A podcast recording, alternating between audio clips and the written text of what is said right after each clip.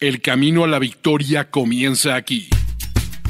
Los Fantásticos. Los Fantásticos. El podcast oficial de NFL Fantasy en español con Mauricio Gutiérrez, Mauricio Gutiérrez y Fernando Calas. Fernando Calas. No compitas en tu liga, domínala.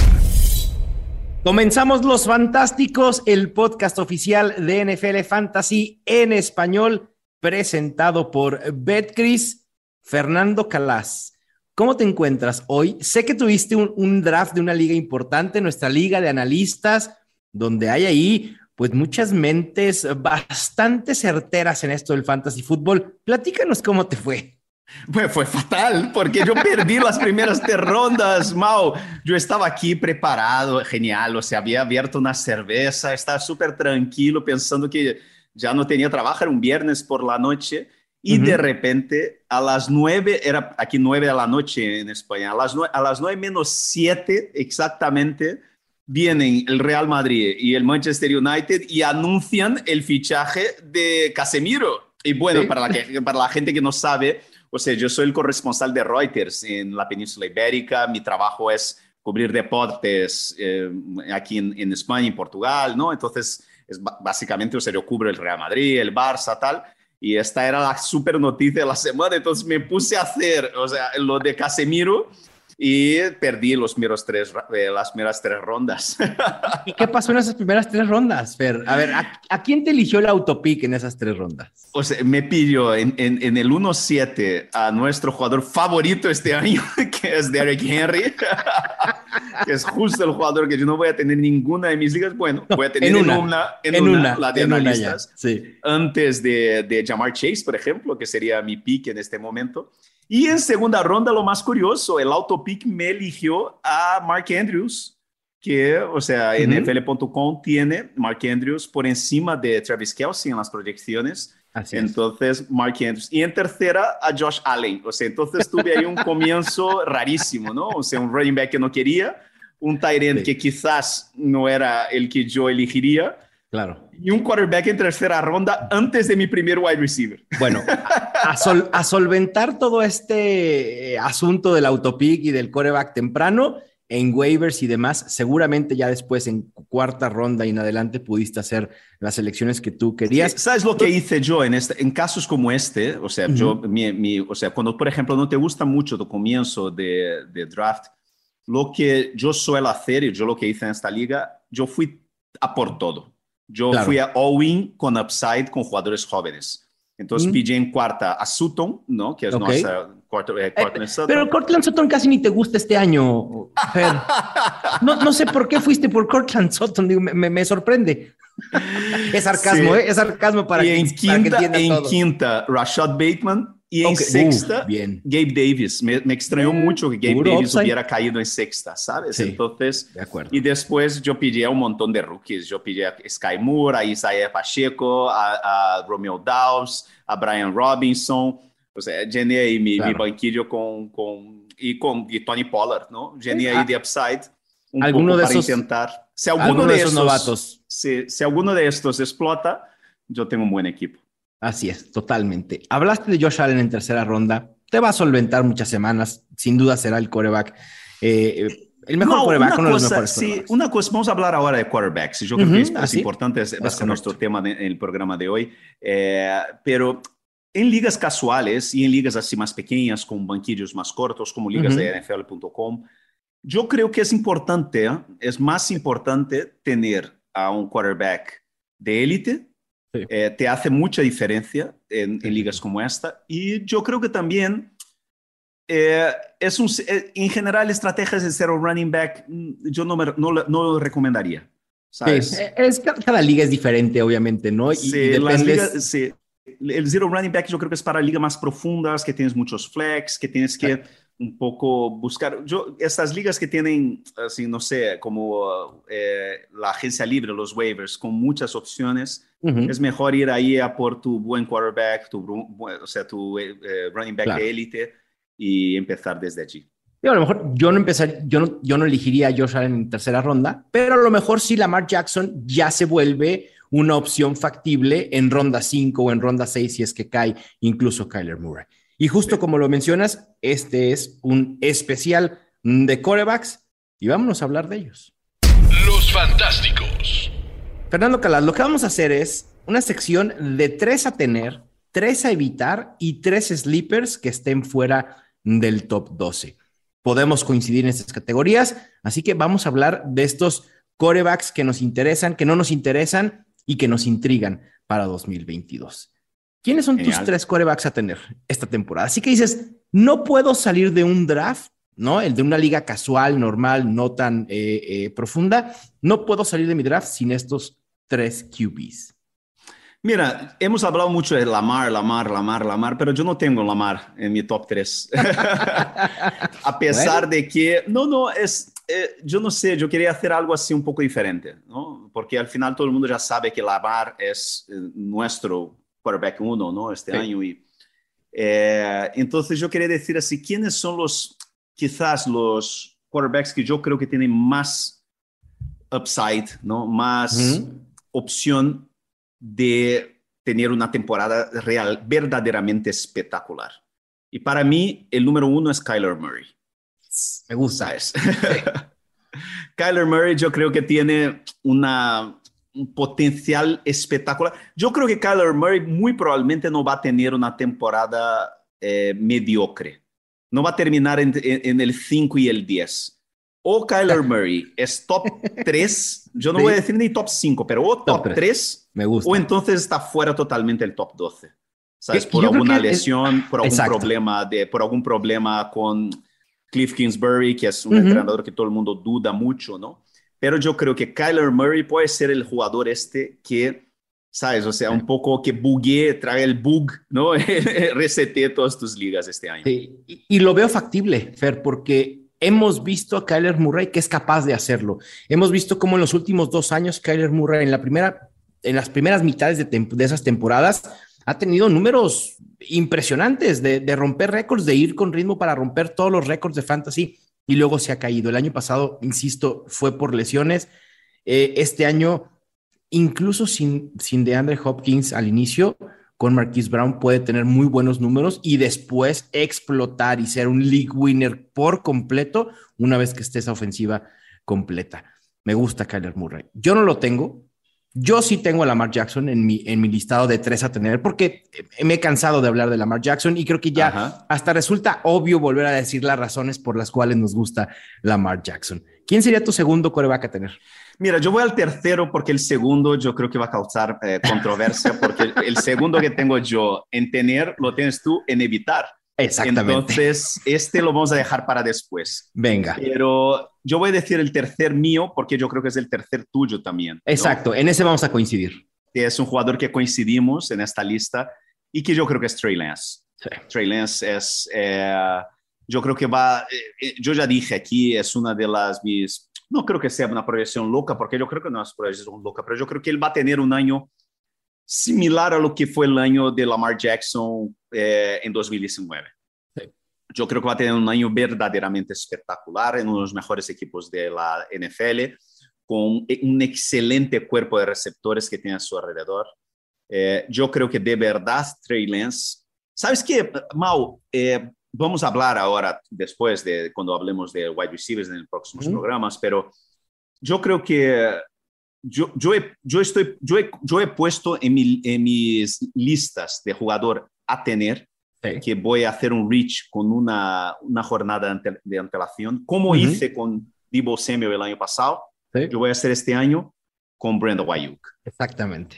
Totalmente creo, de acuerdo. Sí, yo creo que Brenda Ayuk es un jugador que tienes que tener en tus equipos este año porque encaja perfectamente con lo que hace mejor Trey Lance, que es la bomba esta que él tiene en el brazo. Yo creo que Trey Lance es un jugador que si pierde, si, quizás si pierdes, ¿no? Esta primera, eh, este primer grupo de, de, quarterbacks que sería uh -huh. eso, Lamar Jackson, Kyler Murray, ¿no? Que quizás Russell Wilson. Yo creo que Trey Lance es, es impresionante. Yo creo que si vas a por todas, eh, Trey Lance. Sí, Trey Lance es la epítome del, del upside con una inversión relativamente no tan costosa.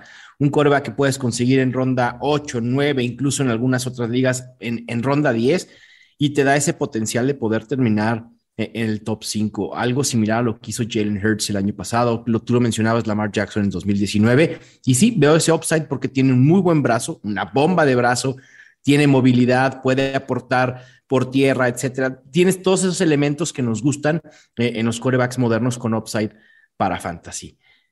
El que sigue, el que tú tienes como un coreback a tener, yo lo tengo como un coreback a evitar. Nos podemos poner en modo lucha fantasy y subirnos al ring, Fernando. Yo te digo, yo lo tenía al principio como quarterback a evitar, porque yo no imaginé que los rankings y el ADP de los quarterbacks este año fuera a cambiar tanto en relación a los otros años. Antes veíamos los quarterbacks saliendo mucho más altos en el draft y ahora estamos viendo que los quarterbacks están cayendo. Y están cayendo, pero cuando sale uno, sale un montón. Ya hemos hablado aquí eh, más de una vez aquí en el programa. es, una seguidilla, es una seguidilla impresionante. Sí, yo esperaba que, que Patrick Mahomes iba a salir muy alto este año. Pero yo en quinta ronda, Patrick Mahomes, dame todo Patrick Mahomes que haya en quinta ronda. todo Patrick Mahomes en quinta ronda que me puedas dar, dámelo, dámelo, que yo voy con una bolsa de supermercado. A mí dame a Lamar Jackson, dame a Lamar Jackson, quien tiene el upside. A ver, entiendo que Mahomes es el coreback más talentoso en la NFL, por mucho, ahí no debe haber alguna duda. Pero creo que la salida de Tyreek Hill, y no solo por haber perdido a Tyreek Hill, sino porque realmente no veo un reemplazo que pueda tener la producción de Tyreek Hill. Entiendo que esté Travis Kelsey ahí. Pero Juju Smith-Schuster genera muchísimas dudas por su capacidad o no de poder ser productivo, independientemente de si juega por fuera o por dentro. Marqués Valdez Scantling, digo, Sky Moore me entusiasma porque estará en una ofensiva prolífica. Estoy de acuerdo que Pat Mahomes es un top 5, pero creo que al seleccionar en ese rango de ronda 5, en donde se va Kyler Murray, del, del cual acabamos de hablar, o Lamar Jackson, del cual también hemos hablado infinidad de veces, prefiero a, estos dos porque Mahomes no va a superar ese ADP en cuanto a dónde va a terminar. ¿Tú ves que Pat Mahomes pueda terminar como el mejor coreback en fantasy este año? Yo creo que Patrick Mahomes es tan bueno como para desafiar cualquier tipo de lógica. Eso, es lo que yo, esa es mi, o sea, esa es mi, esa es mi teoría. mi teoría es de que Patrick Mahomes es tan bueno, tan bueno, que puede desafiar cualquier tipo de lógica. Me, recuerda a un tal Tom Brady, ¿no? Que normalmente a veces lo poníamos muy abajo en rankings y cada año a los 40, 42, 45 años decía, a ver, no corro, pero yo sigo siendo un quarterback top 8. Yo no consigo ver los Chiefs teniendo una temporada mala. Yo no, consigo ver los Chiefs no peleando por eh, los top seeds de, la AFC. Y para que los Chiefs hagan eso, Mahomes tiene que ser Mahomes. Sí, de acuerdo, porque no hay, no hay otra manera. Entonces yo creo que de verdad, pero, o sea, ahí vuelvo a decir, si, si cae, Sí. Si cae. Yo no saldría, sí, sí, yo no saldría de mi sitio diciendo, oh Dios mío, voy a, voy a pillar a, Mahomes, pero todos los drafts me pasa lo mismo, eh, prácticamente todos los drafts. Estoy allí de repente en quinta ronda y ahí sale un, yo digo, pero madre mía, Mahomes todavía está. y yo imagino, te imagino perfecto, Fernando, poniendo wide receivers en tu queue, así a J.K. Dobbins, eh, Cortland Soto, obviamente ya no, pero Rashad Bateman, Gabriel Davis, y en eso tu queue así como de ocho jugadores, y te das cuenta que Pat Mahomes está disponible, perfecto, pero borro todo mi queue y en automático selecciono Mahomes. No, y a mí, o sea, en, en torneos, ¿no? En campeonatos como los que juego yo, uno de los stacks que más me gusta drafteando al final de primera ronda es juntar a Mahomes con, con, con, con, Travis Kelsey. Y además Mahomes te da una opción, que Mahomes te da la opción de juntarles con jugadores, con wide receivers que van después, que no, no tienes que draftear alto en el draft. Sí. te puedes encontrar en séptima ronda a Juju, en décima a MBS. A Sky Moore, por ejemplo. En Sky Moore novena, probablemente ya, porque también su ADP ha empezado a, a subir. Pero es eso, eso es lo que es, o sea, un poco por, es por ser un hombre de fe. Claro, no, y como lo, como lo hemos dicho siempre, Fer, a ver, no odiamos al jugador, odiamos al ADP. Si en una liga bueno, hay algunos jugadores que, que yo odio. el ADP que importa, o sea, aquí sí. Bueno, no, y en fantasy yo no. ¿no? Ahí sí, no estoy cerrado a, elegir a absolutamente nadie. Pero Yo sí. si, si Pat Mahomes, ¿quién es uno? A ver, dinos uno. No quiero a Zeke Elliott en ningún equipo mío, por ejemplo. Te lo encuentras en quinta ronda, ¿no vas por Zeke Elliott? No. Con el volumen que le van, bueno, no estamos hablando de running No. backs, pero bueno, ahí está Ezekiel Elliott. No. ya. Punto. Yo, al- yo al, que te- al que sí vetaría de Sean Watson, él sí no me lo den en ninguna liga, gracias. Hablando de corebacks, está vetado totalmente. Bueno. Vamos a ver. Y luego, de- el otro que, tener, que tengo yo en mi lista de tres a tener es, ese creo que lo sabe todo mundo, es Jalen Hurts. Estoy enamorado con el potencial que puede tener. Ha demostrado que puede ser productivo. Creo que puede tener una mejora en cuanto a certeza de pases se refiere. Y lo ha, lo ha dicho Matthew Berry, ¿eh? no lo digo yo. Ajá. Similar a lo, que ha, a lo que hizo Josh Allen de su primer año o de su segundo año a su tercer año. No estoy diciendo que Jalen Hurts sea Josh Allen, ni que va a tener el talento de Josh Allen, pero puede tener una progresión como coreback en NFL, más lo que puede producir eh, por tierra, más la adición de AJ Brown. Yo veo muy difícil que Jalen Hurts no termine en el top 5. Sí, pero es lo que dices tú, no, no es Josh Allen, te- te- tiene No, un no. talento Claro, eh, sí, mucho, pero no sé, o sea, yo, yo te digo, es, a, mí me, a mí me gustaría, a mí me gustaría estar más eh, enganchado por Hertz. ¿Sabes? Pero Porque no. yo escucho a tanta gente que está tan enganchada con él, ¿sabes? O sea, es que, pero al final, ah, no sé. A ver, obviamente, ¿prefieres, a ver, ¿prefieres Mahomes en cuarta o Jalen Hurts en sexta o séptima? Prefiero a Trey Lance en vez de Jalen Hurts. John Fernando Calas, pero bueno, yo también preferiría, yo también preferiría a Trey Lance en ese rango, por supuesto.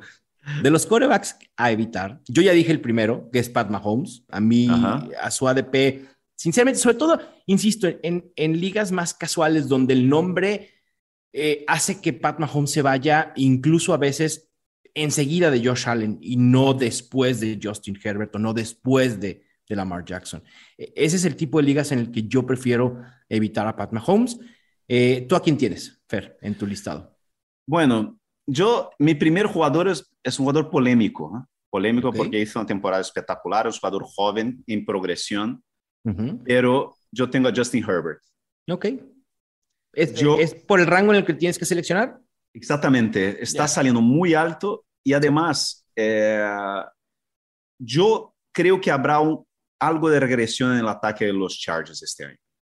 Sí, hace sentido, totalmente. Yo no sé, me da un poco de grima eh, eh, eh, Keenan Allen, ¿sabes? Yo- está, está yo creo que en descendente la carrera y yo soy muy sincero, no termina de convencerme Mike Williams como wide receiver número uno. ¿Sabes? Yo creo que no tiene este talento extraordinario, por ejemplo, que tiene eh, a Cortland Sutton, por ejemplo. Claro. ¿no? Eh, no sé, a mí me da un poco de miedo el ataque de los Chargers esta temporada y yo creo que en el ADP donde están drafteando eso, yo prefiero mucho más a Kyler o a Lamar eh, por la zona o mismo Mahomes que, que Justin Herbert. A mí también da- dame a Kyler Murray, a Lamar Jackson, incluso a Pat Mahomes, tengo que decirlo, si me lo puedo encontrar una o dos rondas después. Herbert me parece caro, hay que invertir mucho por tenerlo.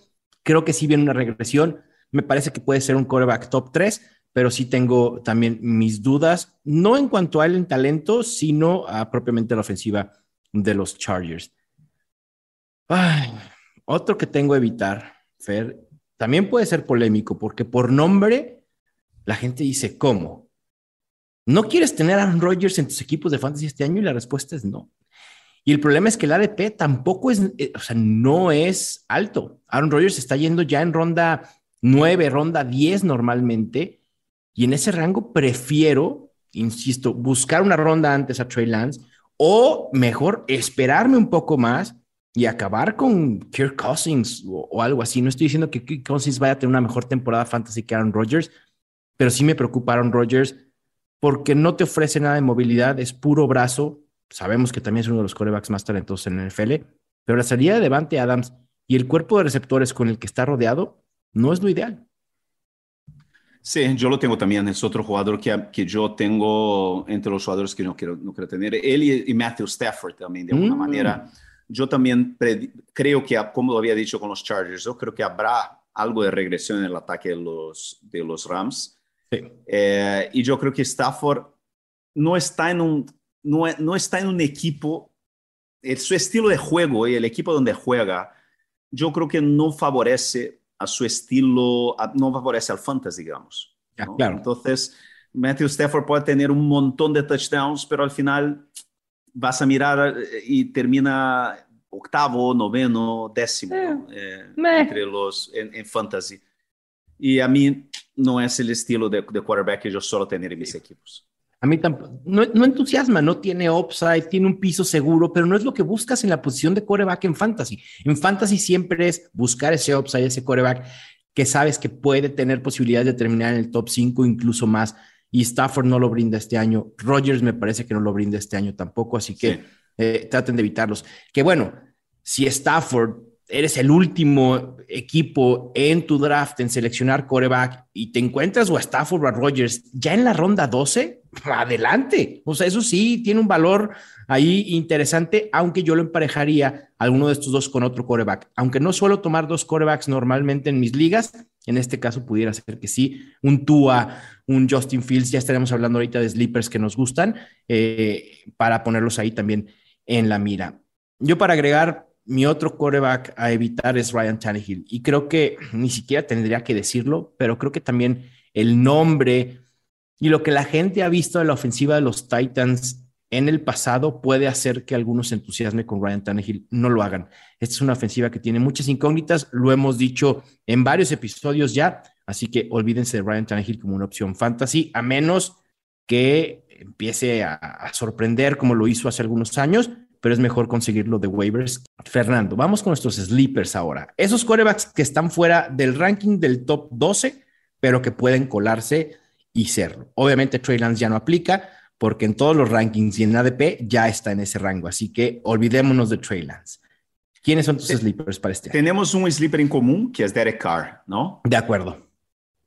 Yo creo que eso es el eh, con Darren Waller, con, con Devonta Adams, con Josh McDaniels de entrenador. Yo creo que, yo creo que, yo, y además en una división donde a ver, se van a marcar muchos puntos, porque va a ser así, es la Tiene que ser. Va a ser, va a ser fuegos artificiales durante toda la temporada.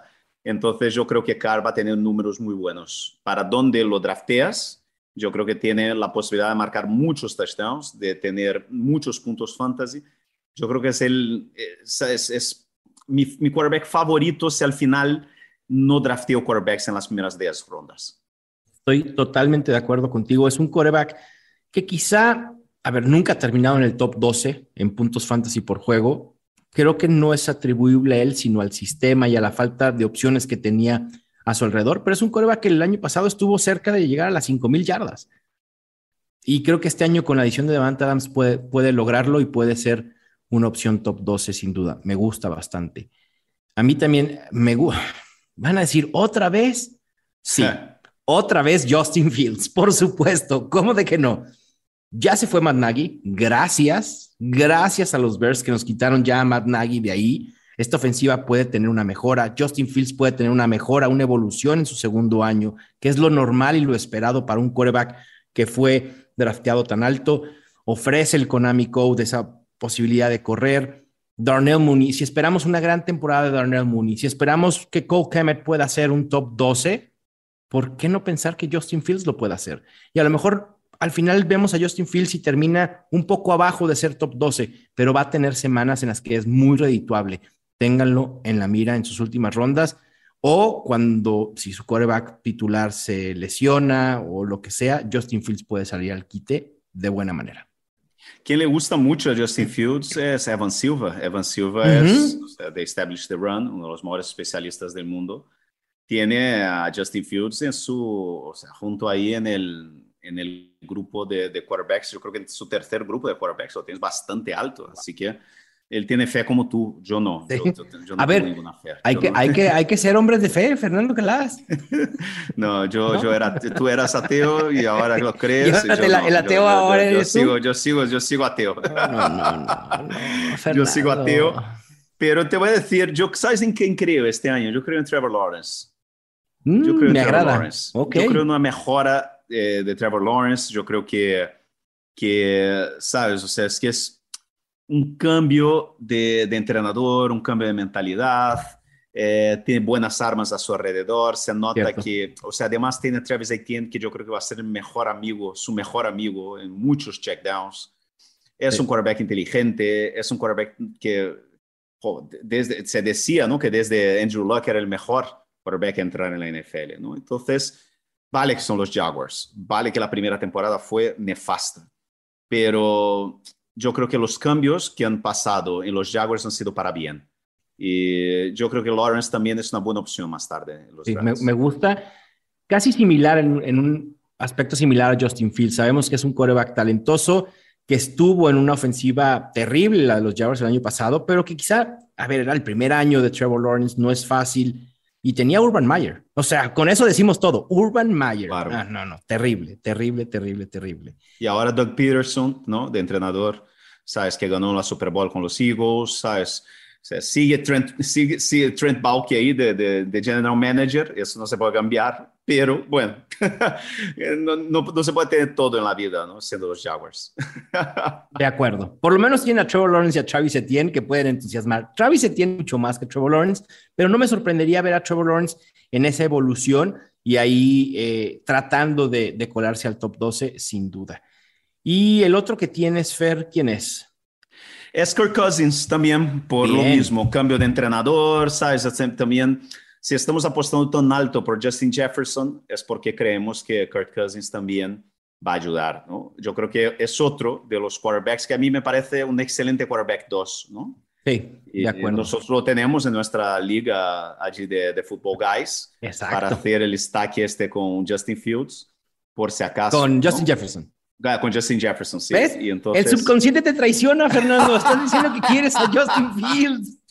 No, no, ¿Ves? no. Poco a poco me, te estás convirtiendo me, en. me traicionas una vez, ya no, no, no, hay vuelta atrás, señor Fields. Lo siento, me has traicionado la temporada pasada. Una vez en su temporada de novato, Fernando. Dale oportunidad. Como hay que darle oportunidad a Tua Tonga Bailoa. ¿No? Tampoco a Tua. Tampoco a Tua. No, Fernando es de mecha no. corta, ¿eh? Ya veo. O sea, una temporada y muchas gracias. No. Creo que tú, a ver, Tua tiene elementos. A ver, no espero que sea el Tua que vimos tiene en Alabama. elementos, sí, tiene a Tarek Hill, tiene a, Jalen Waddle, Jalen Waddle, Mike Gesicki. Bueno, Mike Gesicki igual no lo va a tener, ¿eh, Fer? Eh, a lo mejor lo cortan. Yo, un pero reporte. Cortarlo, no, pero a lo mejor, sí, pero trade. Que, si lo que cortan, que lo vaya a San Francisco, que es buenísimo este chaval. No, no queremos que, por favor, Mike Gesicki y George Kittle, digo, yo sé que para tus 49ers te encantaría, pero para Fantasy no creo que sea una buena opción. Digo, bueno, no por Mike sí, Gesicki, sí. sino porque creo que limitaría un poco a George Kittle, pero bueno. Sí, es verdad, es verdad. Eh, en fin. Bueno, pues ahí están nuestros corebacks, los tres a tener, los tres a evitar y los tres sleepers. Vamos a nuestra ofensiva en serie. Ofensiva en serie. Fer, tomando en cuenta las proyecciones de Mike Lay de ESPN, que es un, un, analista muy reconocido en cuanto a hacer proyecciones se refiere. Uh -huh. Vamos a hacer rápido over o under en lo siguiente. Y estos son tomados en base a las proyecciones de Mike Clay. Kyler Murray, 30 touchdowns totales. Uf.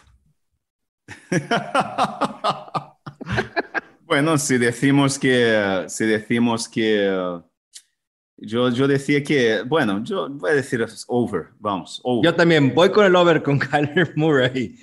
Josh, no, perdón, Lamar Jackson, 925 yardas terrestres.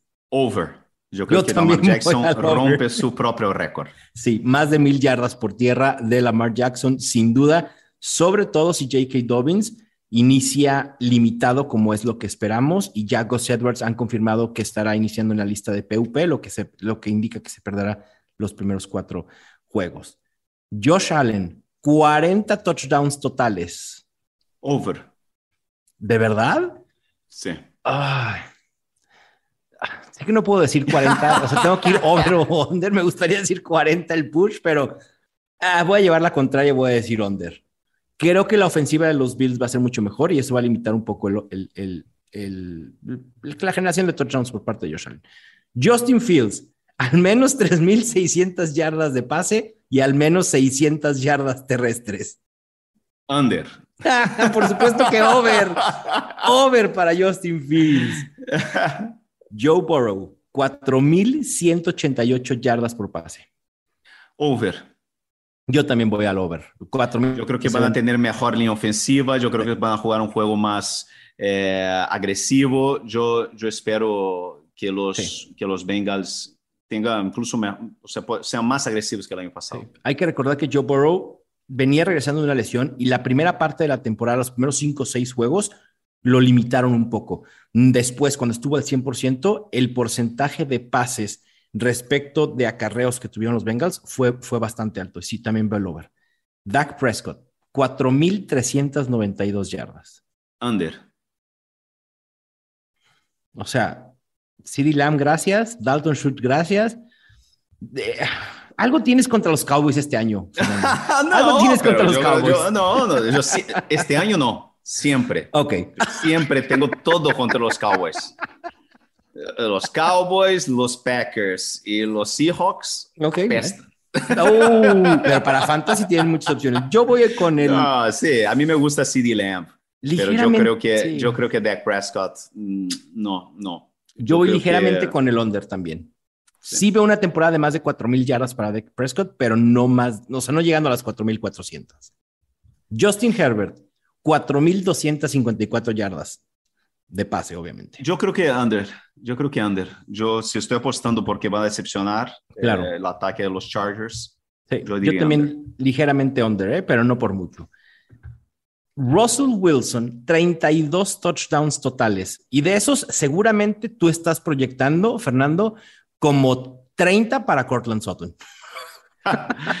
yo, diría, yo diría under por un motivo, porque yo creo que Russell Wilson ya no corre como antes con el balón. Ok. Por eso. De acuerdo. Yo también voy a ir con el under, pero sí creo que puede llegar al rango de 30 touchdowns totales.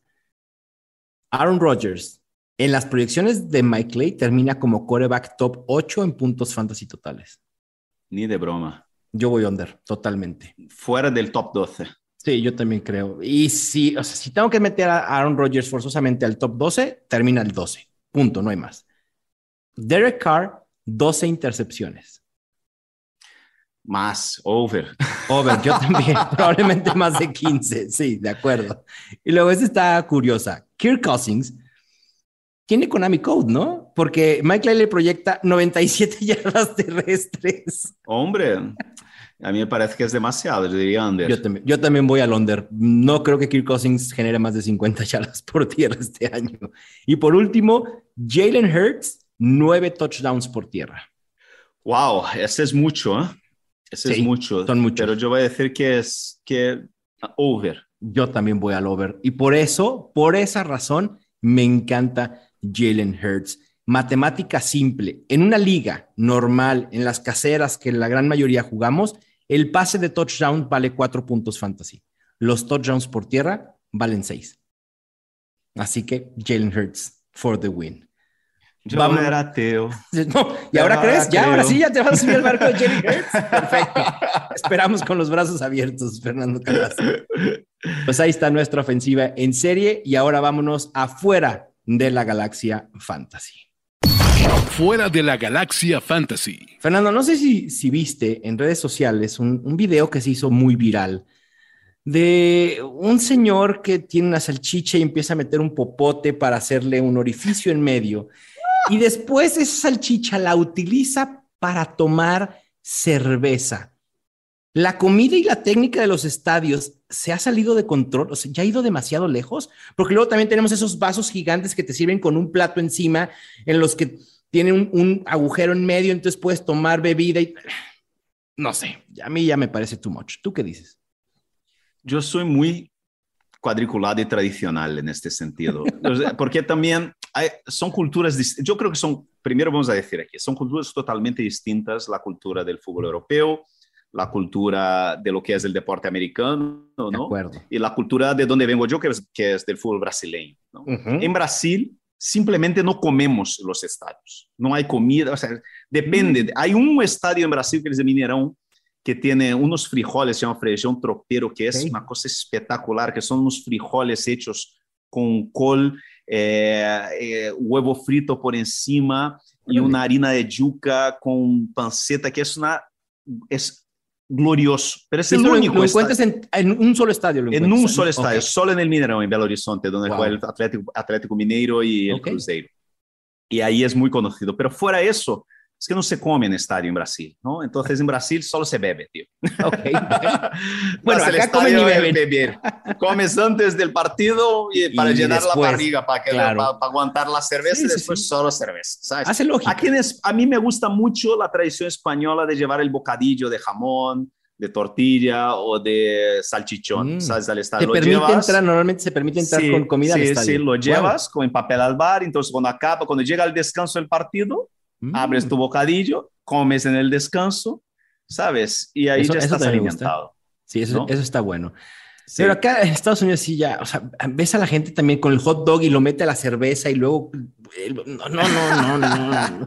Yo creo que ya, eso ya, no es un tema cultural, Fernando. Eso es- o sea, eso es querer hacerse viral y querer llamar la no, atención. el señor no quería hacerse viral, ¿no? Este señor yo creo que no era. El del video creo que estoy diciendo, este- el del popote, Por la no, técnica que hace y por la forma en que hace este señor, o sea, lleva haciendo eso toda su vida. O sea, O sea, tiene técnica, tiene experiencia. Yo, tiene yo lo, repetición compar- allí, yo lo sí, sí. compartí y dije, esto debe ser un castigo de fantasy, o sea, perdió su liga de fantasy y lo están haciendo hacer esto porque de verdad, no, no, no, no, a mí no me hace ningún sentido. Y luego la gente me dice, es que está siendo ecológico y yo no, no está siendo ecológico porque el agujero que le hace a la salchicha lo hace con un popote de plástico, entonces ya usó el popote de plástico. O sea, si llevara su popote de No, aluminio... pero él y- quiere, él quiere que su cerveza tenga ahí un saborcito a, a salchicha. No, no. No se puede. Además, ¿quién toma cerveza con popote? Esa es la otra. Y ¿Quién además, se seguro que, seguro, seguro que es Bud Light, esta cerveza sin Pero malicia, la estas cervezas sea. ligeras americanas que no saben dime- a nada. Tú dime si tomaras un vino en un vaso de plástico o con popote. Jamás en la vida. Bueno, si no tengo vaso normal, yo prefiero tomar vino en vaso pero- de plástico que no ¿Qué? tomar vino. no tomar. Pero, el, pero el popo- el popote sí sería eh, esa, jamás en la vida, ¿no? Pero, Pero bueno, bueno, si, si cada no tengo quien- alternativa, hay que, yo prefiero, sí. yo quiero Si beber. no, pues, incluso, voy de a, la abrir- botella. incluso voy a abrir una botella ahora. ¿eh? Voy Venga, botella ahora. me parece muy bien. Puedes hacer la técnica de nuestro compadre ahí en el, en el estadio de béisbol y a ver a qué sabe ese toque salado con, con tu vino, Fernando Calas. Dios me libre, Qué Dios risa. me libre. Dios Al me final de cuentas, libre. cada quien disfrute de su comida y su bebida en los estadios como más les plazca y que no les importa lo que digamos nosotros o nadie más. Es su experiencia y vívanla. Sí, Una cosa que me, gusto. que me molesta mucho aquí de España Ujú. es, eh, son las pipas. Aquí permite fumar? llevas- No, no, pipas son, bueno, pipas en, en España son Ah. las semillas de girasol. Ah, ok, ok, ya, Aquí ya. llevan las semillas de girasol como los jugadores de béisbol lo Sí, hacen claro. allí. Y, Y entonces y comienzan a comer aquí de, de forma descontrolada y cuando miras el suelo, aquello está un asco que tú Sí, sí, dices, sí. por el amor de Dios, o sea, trae, si traes pipa al estadio, trae también una escoba y, y Claro, lo o limpias una y lo bolsa. llevas a casa, ¿sabes? Una O bolsa para llevar tu basura. sí. Asqueroso eso de las Sí, sí, sí. semillas de girasol, ¿sabes? Sí, también pasa con los cacahuates, que la gente lleva cacahuate con cáscara y se pone a pelarlos ahí, ahí deja todas las cáscaras y demás. Pero Sí, bueno. a mí me parece o sea, joba, ¿sabes? Un Sí, eso poco sí, de- dejen los poco de estadios limpios, por favor. Necesitamos estadios Sí. limpios. Piensen en esas personas que después nos hacen el favor de limpiar los estadios y los dejan Y a mí me molesta mucho que en Europa no haya alcohol en los estadios. Eso sí me, me molesta mucho. Yo Sí. entiendo que fue una cosa que hizo falta en su momento para Sí, sí, controlar los hooligans, ¿sabes? Los ultras, que eran... Yo no me, no me acordaba de eso, Fer, no me acordaba de eso. aquí en Europa, por pues, los problemas que... Aquí los ultras, los hooligans europeos, muchas sí, sí. veces, principalmente en Centro Europa y también en el Este de Europa, todavía sigue siendo... ¿Sabes cuándo me muchas acordé? veces- sí, están muchas veces conectados, eh, tienen ideologías políticas y Sí. bueno, están conectados a grupos de extrema Claro. derecha, este, a grupos fascistas, neonazis, tal. Sí. Entonces, mucho- muchos casos de racismo, Claro. de violencia. Y entonces, una Medidas de extremas. las cosas que hicieron sí, fue quitar el alcohol del estadio. Sí, se Eh, puede a mí- en, en como que en, en las el concurso que se llama No, no, no, no, no. Ya no. ni siquiera Entras en el estadio, entra en el estadio, no Ah. hay alcohol en el estadio. en el West Ham sí me vendieron, ¿eh? En el estadio del West Ham sí pude conseguir cerveza. Sí, seguro. Porque te digo, no me acordaba, faltando cinco minutos para que empezara el partido, le digo a mi esposa, hay que pedir una cerveza. Nos sirvieron la cerveza y a la hora de querer, de querer subir a las gradas, nos dijeron, no, a las gradas no se sube alcohol. Ah, bueno, entonces ¿Sabes en, qué en- tuvimos en que hacer? Inglaterra sí, pero aquí en España, No. Nada, va. Sí, exacto. Como dice nuestro productor en estos momentos, Así, vámonos, cerveza completa para no perdernos el espectáculo de inicio del partido del West Ham. Pero bueno, ahí estuvo fuera de la galaxia Fantasy. Fer, un placer grabar nuevamente contigo. Suerte en los drafts que te queden si es que ya tienes algunos en esta semana. Un abrazo. Venga, pues con esto terminamos este episodio de Los Fantásticos, el podcast oficial de NFL Fantasy en español, presentado por BetCris. Recuerden suscribirse al podcast, seguir la cuenta de Twitter, arroba NFL Fantasy ESP, bajar la app NFL Fantasy, que ya la pueden cambiar a su idioma, a español. Ya eso no es una barrera, de verdad es un lujo poder tener esto en nuestro idioma. Nos escuchamos pronto. Suerte en sus drafts, excepto si juegan contra nosotros. Ya tienes todo lo que necesitas para dominar tu liga. Los Fantásticos. Los Fantásticos. El podcast oficial de NFL Fantasy en español. Con Mauricio Gutiérrez y Fernando Calas. Productor ejecutivo Luis Obregón. Producción y voz en off Antonio Semper. Una producción de primero y diez para NFL.